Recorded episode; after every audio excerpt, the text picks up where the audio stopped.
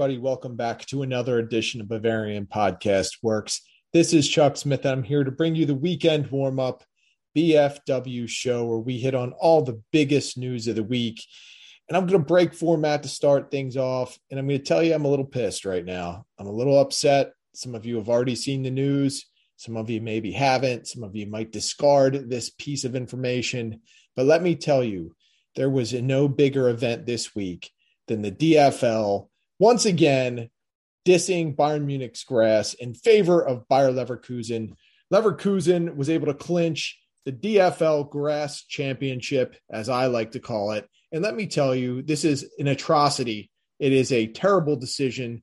And this aggression will not stand, man. Okay. If you missed our post on the site, you know, grass, we take it very seriously at BFW. It's not just uh, fodder for our site, it's not just something that we write about. It is life for many of us.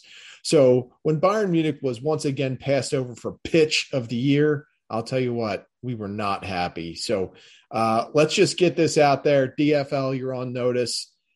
You can't keep doing this to Bayern Munich. This is this is definitely not something that we will tolerate here at BFW, uh, especially for the fine people who are part of the Bavarian Grassworks contingent.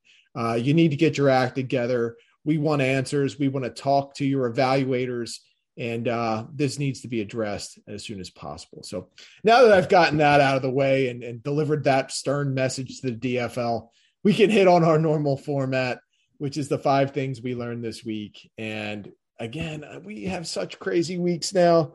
It kind of makes your head spin. And the news cycle itself is spinning a bit because we are seeing a lot of developments with some of the primary stories of the Bayern Munich off season. It has been absolutely crazy.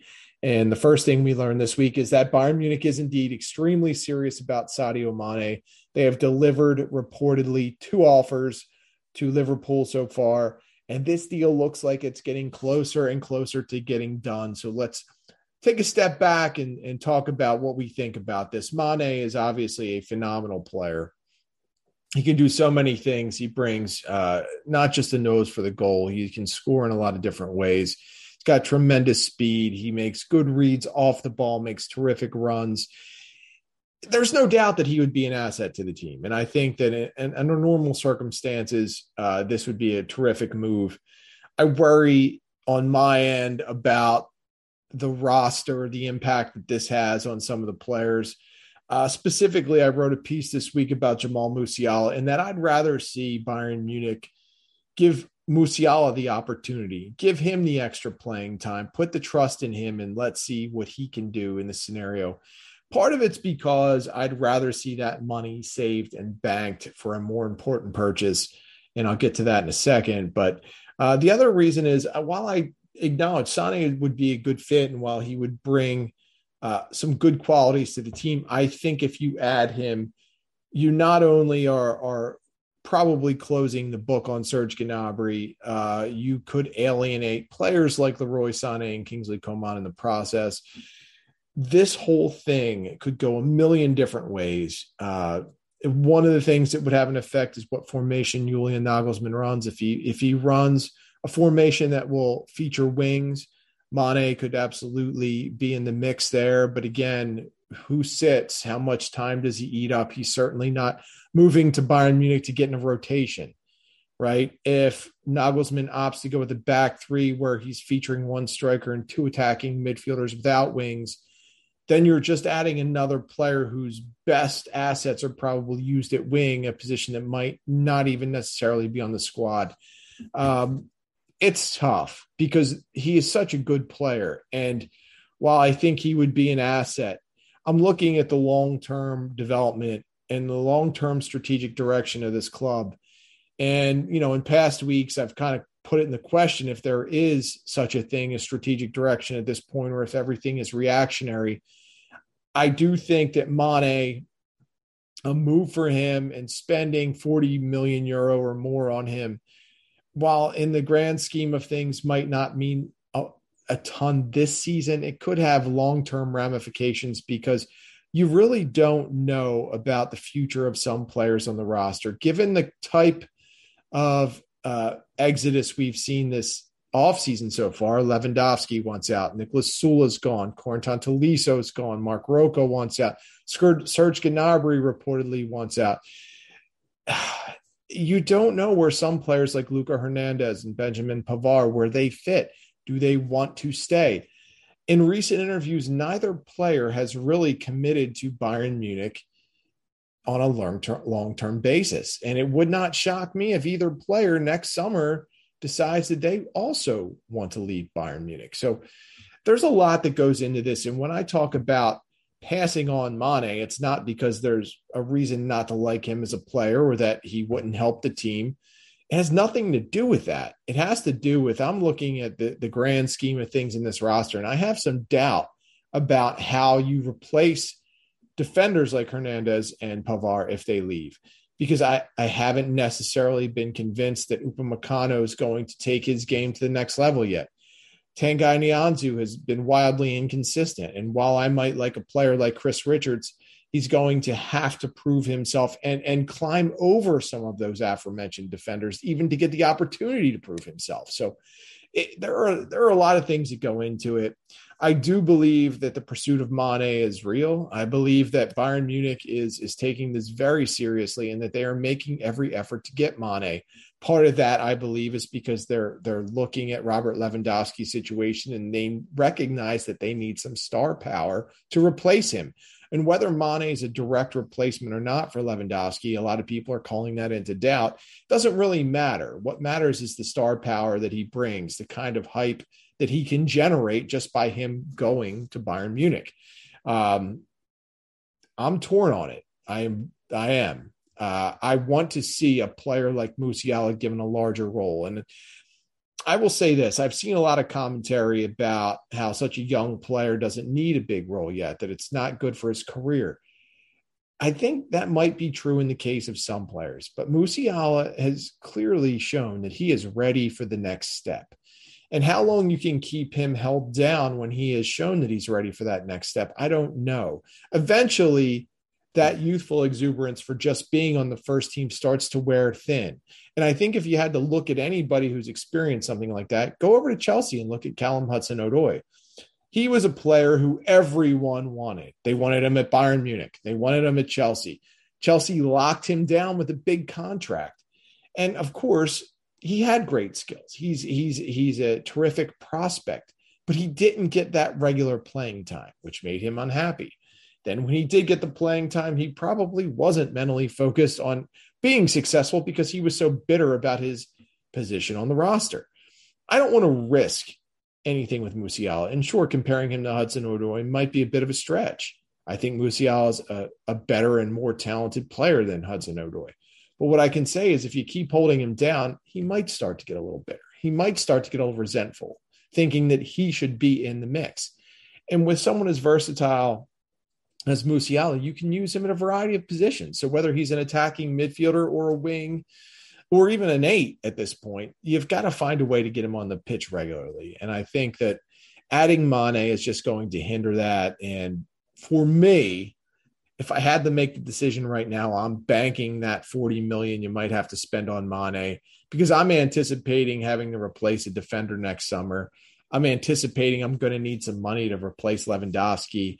And if if Gnabry is really so bitter that he doesn't want to re-sign a deal, you might have to replace him as well. And I don't know that, you know, you could say Mane as a direct replacement for Gnabry, but it doesn't help you solve all those other issues that you have more importantly, I think Bayern Munich needs to start generating additional revenue because there are going to be some holes. They're going to have to account for them in the next couple of years. You're also going to start to see players like Thomas Muller and Manuel Neuer as they as they wind down their careers, you know, they're going to be players who are eventually not going to be there and you're going to have to replace them as well. And you simply cannot replace them easily or probably cheaply. So um, the situation with Mane is evolving. By the time you even listen to this podcast, he could be signed. I'm recording this on Thursday. And of course, we release it early Friday morning on the East Coast US time. Uh, you know, the situation is really moving so quickly. We're not sure how it will all end up. But if it does happen, we will definitely be covering everything about it. And uh, I'm interested to know how you guys feel about it. I, I did enjoy reading the commentary, and I thought there were some very salient comments about.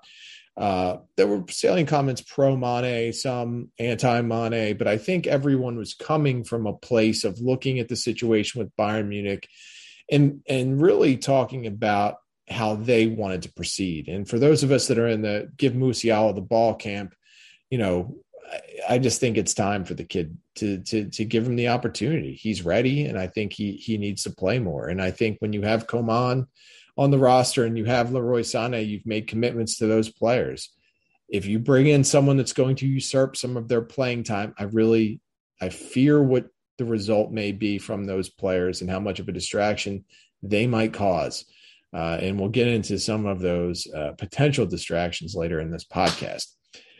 Anyway, the second thing that we learned this week is that Robert Lewandowski uh, threw himself a pity party and then he tried to walk it back. And Lewandowski is doing things that might he thinks might be helping his cause, but in reality, they're just muddying the waters even more. I am going to say this now. I support Lewandowski in that I think that he has the right to say he wants to move on. And sure, yes, he has a contract that can keep him here through next season. He wants to move on. He's giving the club an opportunity to try and work something out. But where I will say Lewandowski made some missteps, going so public with his desire to leave took away some of the bargaining power that Bayern Munich has when you have a star player, especially someone that's in that echelon of of not just great players, but you're talking all-time great talent. Lewandowski coming out and saying that he wants to leave and then throwing the mini fit that he did. It was not only just a bad look, but it took away Bayern Munich's ability to really try and maximize the situation. In that respect, Lewandowski wasn't fair to the club. But if you want to take Lewandowski's side on this, he might not feel like a, he has much of a reason to be fair. He wanted to extend his deal with Bayern Munich last fall. The club chose to ignore him. That's if you believe those reports. Then, as the situation went on, Lewandowski kept waiting for discussions to happen and waiting and waiting and waiting some more. And then finally, they didn't happen. And then we got to the point where Bayern says they submitted an offer. Lewandowski says he never saw it. Who knows where the truth lies with that one? The bottom line is Lewandowski hasn't handled this great. Bayern Munich's board, uh, squad planners, whatever you want to say, whoever was directly responsible, they have not handled this well either. They have not taken their star player and, and tried to give him the necessarily necessary coddling that he needs. And he does need coddling. What we know about Lewandowski is that he's a he's a bit sensitive, and we've learned that since 2018. So, uh, you know, players of that ilk tend to be high maintenance. I think you would find the same thing about Lionel Messi, Cristiano Ronaldo, certainly Neymar. Uh, they're all sensitive they're all a little bit paranoid, I think, and that's part of what drives them to greatness. But Bayern Munich's lack of communication, the lack of making him feel like he is wanted, and the lack of flexibility and even exploring ways to make this work, it seems, uh, has turned Lewandowski off. but with that, Lewandowski cannot go on a podcast unless it's this one and start to complain about his situation and, and, throw himself this pity party that just looks so pathetic. It did. It was a pathetic display. He did try to walk it back because I'm sure Pini Zahavi and the, the team of people walking around Lewandowski saw those quotes and probably said, dude, you you have to you have to make this right somewhat. We're not saying capitulate to Bayern Munich, but you got to walk it back a little to, to save face here. And all Lewandowski did in the process was piss fans off, and and, even those who were supporting him. And, and, admittedly, I'm one of the ones who, and I'm telling you, he has every right to ask for a transfer. And the club should probably look to to sell him because it didn't make the necessary effort to keep him. So yeah, I get his point. But what he did and whining like that, it was just very unbecoming. And it's like for someone so great and for someone with such a story like his of resilience and fighting through tough times and battling from basically coming from nowhere to get to the top level of his game, of his profession, to go out and, and, and do this, even if he's frustrated, even if he's upset, even if his feelings are hurt, it just looked bad. You know, all of us as fans, we want to hear the players talk. We want to hear their feelings. So it's very conflicting when you want to hear these things, but then it just comes across so poorly. And that's just where that's where I'm at with it. I want to know how the guy feels, but at the same time, I'd prefer something like this. He communicates internally to the club, that he keeps it in house, and that they try and work something out because this did not help the situation. And quite frankly, I don't know where Bayern Munich falls on this now. This hardline stance they had about keeping him, it's clear he's unhappy. And I think an unmotivated, unhappy Lewandowski is not going to help them get to where they want to be as a club. And that's sadly just the way it is. So at this point, Bayern Munich needs to sell Lewandowski. He needs to to to not act like you know uh, everyone's against him or that everyone should feel sorry for him. Nobody does, dude. You make a ton of money. You've got a great life. You're one of the best players in the game today, if not the best. Nobody's going to feel sorry for you. Let's just suck it up. Let's get through it work with the club and try and find a way out. Hopefully, the club comes to its senses and realizes that they botched this from the beginning as well. I think everyone just needs a, quick cut and they need to move on. It's best for Lewandowski. It's best for Bayern Munich. It's best for everyone. So that's where I stand on it. Uh, I'd be very interested to see where you guys are as well. Of course, drop your thoughts in the comments to this podcast or hit me up on social media on Twitter.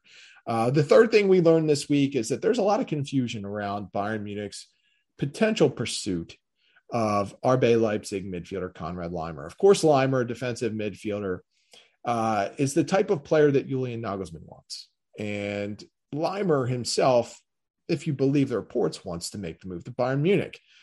One report we saw from Bild earlier this week stated that Laimer, through the end of June, has a 35 million euro release clause. That, since that report, uh, Kicker has come out with their own report disputing that. So, in theory, if you believe the initial report from Bild, you would say, all right, well, it makes sense. Bayern Munich wouldn't go after Laimer this month because he would cost a lot more. 35 million is more than any figure that we've seen uh, attached to Laimer's name. So, theoretically, if the report was true, you would just wait until July when you could maybe get him for 15 to 20 million, which seems a lot more realistic in today's market uh, especially given the fact that Laimer only has one year left on his deal with RB Leipzig. Um, knowing that and knowing that Nagelsmann wants him and knowing that there's probably at least room for one more top end midfielder on the roster uh, if you if you have the thought process of Bayern Munich uh, you could start to ascertain that a bid of around 15 to 20 million for Laimer will probably hit RB Leipzig's uh, inbox, I would say, at some point in July. I'm very curious about this situation. One, I think, you know, some of what happens with Laimer will probably depend on, you know, if Bayern gets Sadio Mane and how much they spend on Mane. Um, I think that's the only other quote unquote major acquisition that will be going on right now. I mean, I'm already counting Ryan Gravenberch as, as a player that's in house. The deal has been worked out. Bayern already knows what they're paying for him. They just need to formally announce it, which we're expecting to happen really any day, but likely uh, the beginning of next week. Um, for Laimer, I understand the allure of going to Bayern Munich, and and I understand the allure of playing for your old coach. And, and, by all accounts, Nagelsmann is a huge fan of Laimer and would know how to use him, loves his ball winning ability. And I've questioned the Laimer move from the beginning, even though I think he's a great player. Where does he fit? Is he going to take a starting role from Joshua Kimmich or Leon Goretzka? Is Nagelsmann going to deploy a 4 3 3 and have Laimer sit deep between a three man midfield of uh, Goretzka, Kimmich, and Laimer. I, I don't think the four three three is happening. I mean, it could. It absolutely could, especially if the Mane move goes through, because you would instead of maybe even using traditional wings, you might have three four a three forward alignment. But I don't know, and I don't know that if if there's not a three man midfield there, if Laimer's going to get enough minutes to stay happy. And I'm one of these weirdos, and I always complain about this. I worry about a squad being too big. I'm quite the opposite of most people who worry about a squad not being big enough. I worry about it being too big because one, I hate seeing players waste away their prime on the bench when they could be playing elsewhere. To me, it's a waste. I as much as I like Marcel Sabitzer as a player, I think you know ultimately his move to Bayern Munich's a huge failure, not because of the way he played, but because it ultimately is robbing fans of watching him play. Who wants who wants to be a bench player when you're in your prime? And, and I do worry that Laimer would be in a very similar spot to Marcel Sabitzer. Um, you know, when you have Kimmich and Goretzka entrenched as starters, you have Sabitzer as a backup, you have Gravenberch coming in you would assume he has to get at least some playing time, right? I mean, like Gravenberch is going going to come from Ajax where he was playing a lot to Bayern where he might not play really at all. So I, he has to get something to make the move worthwhile for him other than the money. Um, you know, the club is losing Tolisso, Corentin Tolisso. They're potentially losing Marc Roca, who is getting interest from Leeds United now. But I don't understand the, the thought process in trying to fill an entire roster full of starters for the midfield when Kimmich never comes off the pitch and Goretzka really plays just about every game when he's healthy.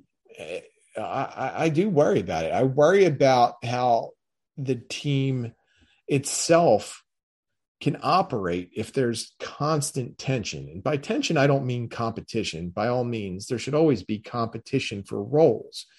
But there's going to be tension if players are not in the lineup in their prime when they feel like they should be. Uh, it makes for unhappiness. It breeds discontent. And as we've seen a million times over in sports, no matter what sport it may be, that never ends well. And it always creates unnecessary conflict and always creates issues. And for a player like Laimer, who probably can start on many, many teams in Europe, to, to have to take a back seat at this point in his career as he's entering his prime, as one of arguably the top defensive midfielders in Europe, it doesn't make much sense to me. And I and I get from a certain perspective when you look at a situation like Marcel Sabitzer's how he just reportedly wanted to try and win some trophies and he was willing to maybe sacrifice a little bit of his own game to do that but i think when he got here and he realized the situation being what it is and that he wasn't going to play that much i think if he could take the move back he probably would um, yes winning a trophy is nice and i'm sure all players strive to do that but when you're in your prime you need to be on the pitch. You need to be playing. If Sabitzer was an older fella, or if Konrad Laimer was winding down his career, then yeah, by all means, absolutely go try and win some trophies. But right now,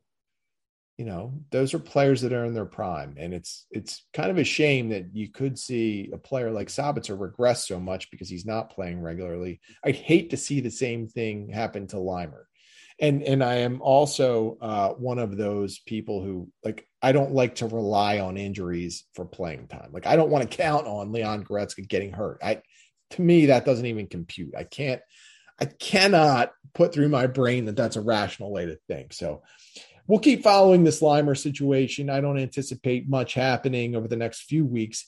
It does seem like in July though discussions will probably start to spike. And, and, you know, who knows right now if that release clause story is true.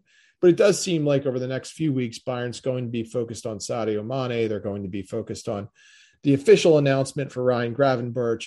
They're going to be focused on trying to find homes for some of these loanees that are returning, uh, whether it's sending them back out on loan or selling them outright. Uh, we'll have to see. So uh, we'll keep watching this Laimer situation as it evolves, but uh, you know, I'm of the mindset that while I like him as a player, I'd, I'd, prefer to see him be somewhere that he's on the pitch and, and maybe not Bayern Munich where he could be mired on the bench. The fourth thing that we learned this week is that Germany is looking good. And I, I hit the post game podcast after the England match. And of course, it had a little of a disappointing ending with the uh, PK that was given to Harry Kane, and it's it's really debatable. You could say whether it was an intentional uh, touch on the ball from Germany, uh, or if you know you might be of the mindset that Kane was offside. Either way, it was an unfortunate way for that match to end. Hansi Flick is doing great things, like we knew he would, and I think it's just fair to say that Flick for what may be perceived as some personality flaws in terms of how he dealt with the front office at Bayern Munich, maybe how gruff he has been on some of the players over his time. He has a way of making it all work, and he he earns the right to be a little hard on those players because he's already established an open line of communication because he's already built relationships, and it you know his tactics aside, his style of play aside, he has done the job that he was hired to do immediately. He has taken a boring, lifeless, hapless Germany squad and turned them into legitimate contenders for the World Cup. And you, you could say I'm overreacting. It was just the draw with England. They just spent their time sleepwalking through a game with Italy. Right. Those things happen. But compare Germany now to where it was a year ago or a year and a half ago when the team just looked lifeless this is a squad headed in the right direction. This is a team with a purpose. This is a unit that has potential to do great things at the World Cup. I'm not going to go nuts and predict that they're going to take down France or Belgium or whoever at this point. Who knows if they're capable of doing that just yet? But what I do know is that the team looks good. They're playing an attacking style that is fun to watch and they once again have breathed life into the national team for Germany. And that's about all you can ask for at this stage under Flick. He's not even a full year into the job yet, but he's doing everything exceptionally. He is is just a just a treasure as a coach. And every day I see the impact he makes on Germany. It makes me a little more resentful the fact of the way or just how things ended with Bayern Munich. This guy is is born to coach this generation of players he understands them, he knows how to relate to them, and they respect him. And believe me, that respect is not easily earned from today's players. So kudos to Hansi Flick. Let's hope he can keep it going. Of course, Germany will play Hungary on Saturday. Uh, I'm obviously recording this before the match, but we'll we will be covering it uh, very closely for BFW. Uh, hopefully, we have a proper amount of staffing on Saturday to to hit everything that needs to be hit. But I'm looking forward to watching that one and seeing how Germany does against an opponent that they really should take care of uh, business with. So, whew, the fifth thing we learned about this week, and this is a big one, is that Julian Nagelsmann is is treading water and just trying to keep his head above it at this point at Bayern Munich. So every day it seems like we're hearing some kind of weird story about Julian Nagelsmann. The big thing this week is that he wanted to one, uh, he wants to implement a point system for his training to help evaluate the players and explain lineup decisions. Basically, if you're working hard and you're doing the right things in training, that you're going to be rewarded with a spot in the lineup. And this might help him justify who he starts, when he starts them, who plays, who comes off the bench, all of that. I get it from his perspective. It does make sense and it can help him justify things. We do know that Nagelsmann had a had a, a run in with Leroy Sané earlier this season at training, which again, if you're using a point system and, and Sané's getting docked for whatever was – going through his mind at that point, um, you can justify keeping him on the bench. We know that Robert Lewandowski, if you believe this crazy story that came out this week from Bild, it basically told Nagelsmann to mind his own business when Nagelsmann approached him about his body positioning on receiving crosses. Uh, Lewandowski reportedly told the manager, uh, reminded the manager who exactly was the one that had scored 40 goals in the Bundesliga. So that story, whether you believe it or not, it, it came across as a leak from the club to counter uh, all of the whining from Lewandowski that happened earlier in the week. Um, you know, this is all a cat and mouse game with the media. It was just very curious the timing of all of this and, and and and how it worked out. But if you believe the report, you can see that not everything is was was you know, peachy keen with Nagelsmann and his squad. We had also previously heard that there were three or four players that were unhappy with the coach's tactics. I think if you if you want to look at that, you could probably guess who a couple are. I mean, obviously one would seemingly be Lewandowski because his production kind of went up and down over the course of the season. Uh, you know, again, you could speculate a million names, but I always look at Thomas Muller and how it seemed like in some in some matches – I felt like the life was choked out of center center of the pitch because the wider players um, were just so condensed in the middle there, especially in the attacking third, that it, it did choke the life out of Lewandowski and Muller. When it comes to criticizing Nagelsmann, coaches and players are always going to have disagreements. Players are always going to criticize the coach. That's the tradition as old as time itself. That's never going to end. Okay. Fans are always going to criticize and question the coach. Again, that's always going to happen. With Nagelsmann, I think he did a lot of great things with the team this season. He also did some questionable things.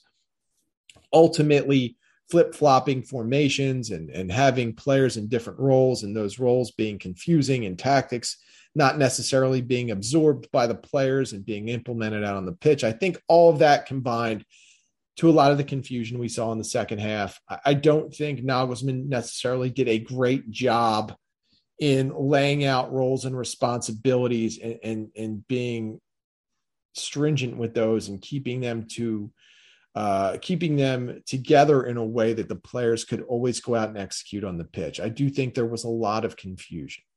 That said, he did win a title, and we've said a million times over, when you do that, you you had a successful season. And and while there may be some cracks in the foundation of what Nagelsmann is building right now, it doesn't mean that that he can't be successful moving forward. It doesn't mean that, you know, this is just, you know, the club itself is treading water with him.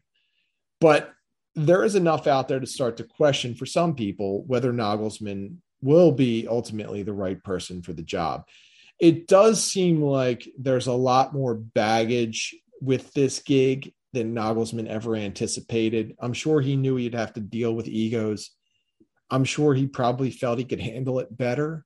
But when dealing with Lewandowski, when dealing with Thomas Muller, when dealing with Leroy Sané and Serge Gnabry, high maintenance players, players that have a firm idea of what they could and should be doing, it's not easy. And I think Nagelsmann has really struggled with that. I think he has struggled internally with himself on the tax, tactics he wants to use versus what the club is best equipped to use.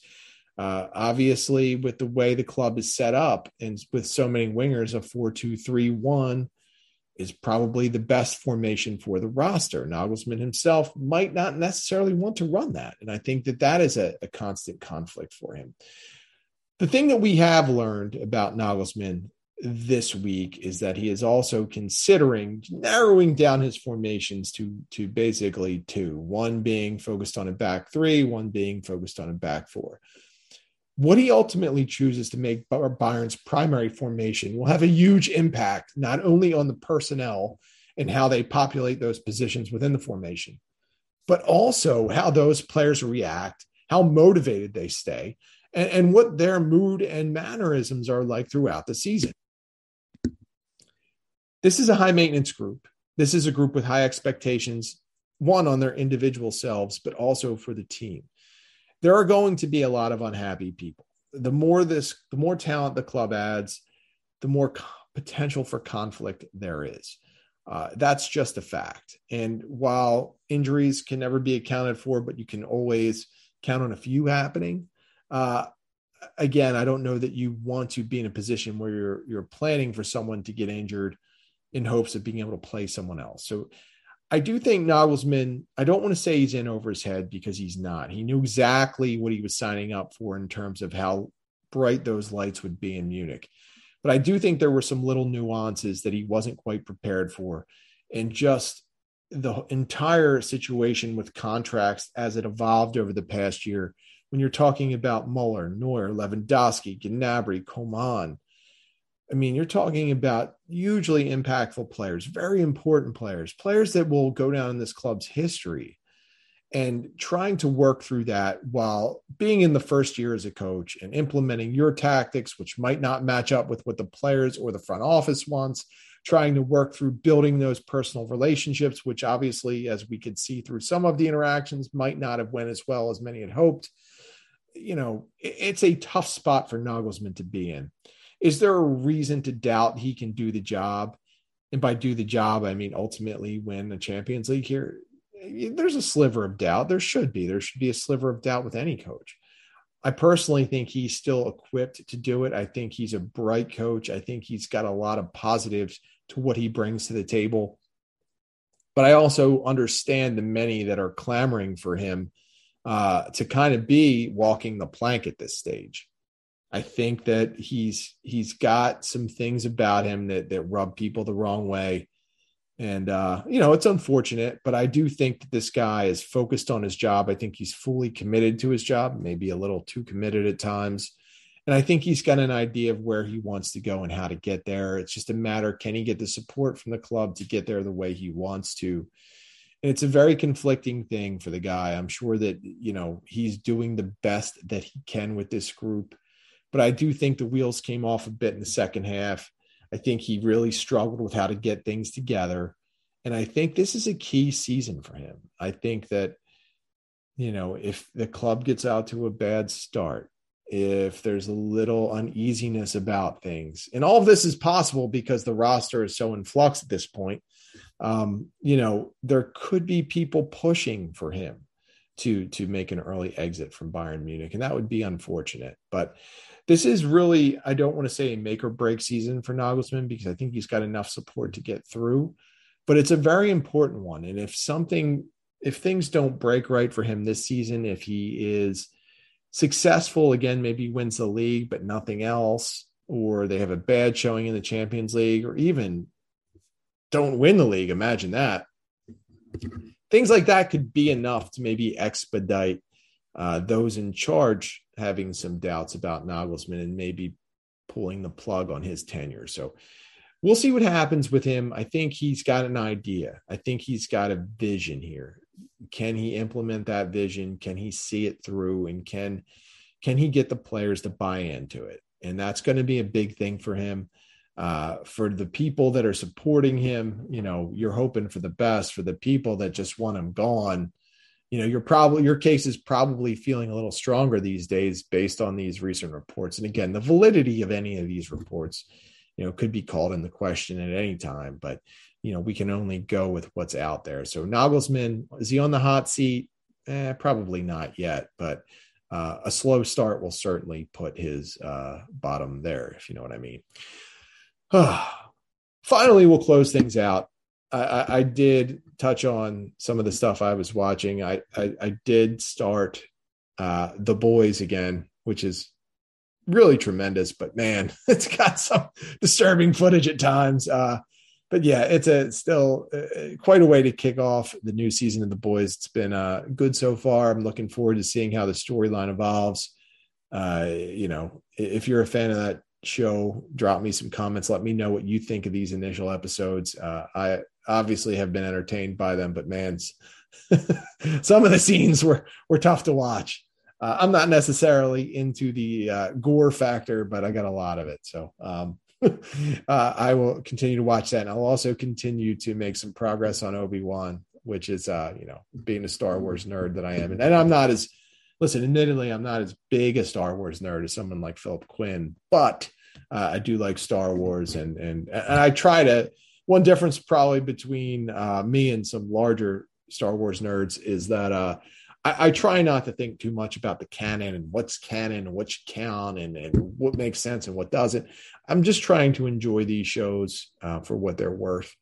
Um, I'm realizing that the huge gap in the stories here between when the initial trilogy was released and then the prequels and then the sequels and then the the, the new shows in between, how it's not necessarily all going to tie together seamlessly and i get that and, and, i respect it and i'm just trying to enjoy the show for what it is and so far i'm doing that. So uh, maybe i'm just uh, you know i need to just numb my brain a little to it all but I, I do appreciate the quality of the show so far and we'll continue on with it. So hey once again thanks for listening. We appreciate every download of this podcast. We uh, appreciate that you check our site and you hang with us uh, you can always get me on Twitter at the Barrel Blog. You can get the site at Bavarian FB Works. You can get Tom at Tommy Adam 71. You can get I Need No Name at BFWINNN. You can get Teddy, Samrin, and Schnitzel, who is now finally back from his hiatus uh, on our site. So uh, we will welcome him back, and it will be fun to hear his voice once again on the podcast and to also see him writing some posts. So looking forward to having Schnitzel back. Uh, and I will uh, see you next time. Have a great weekend.